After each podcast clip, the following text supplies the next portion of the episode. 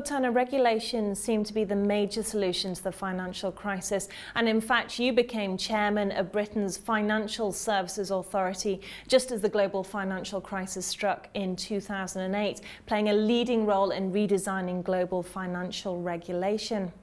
So, eight years on, how successful do you think regulation has been? I think the new regulations of the global financial system, which include much higher bank capital requirements, tighter bank liquidity requirements, the introduction of bail-inable debt, new procedures for resolving banks, things relating to the shadow banking sector, such as the introduction of central uh, counterparty clearing for derivatives, etc. I think if you look at the totality of those, they have made the financial system itself significantly safer, and therefore I think they've significantly reduced the probability that we will have a suddenly developing crisis like 2007-8, where the failure of one institution immediately threatens another institution uh, and produces a mm, seizure, for instance, of the repo market or the interbank market. I think we've made no progress at all uh, in terms of the over-leverage of the real economy, and that that can cause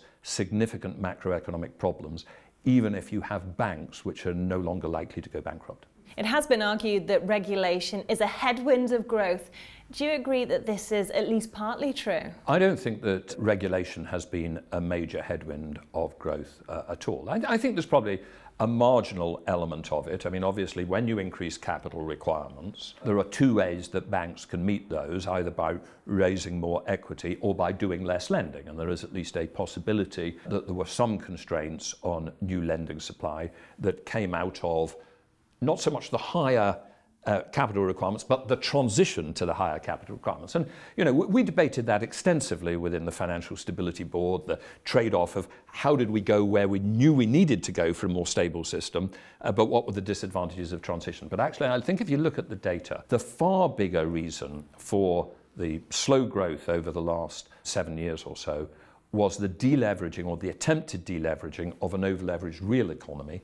I think fundamentally most indicators are that credit growth became slow because the demand for credit was uh, diminished and that that was a more important factor than any constraints on the supply of credit uh, arising from the transition to tighter regulatory standards.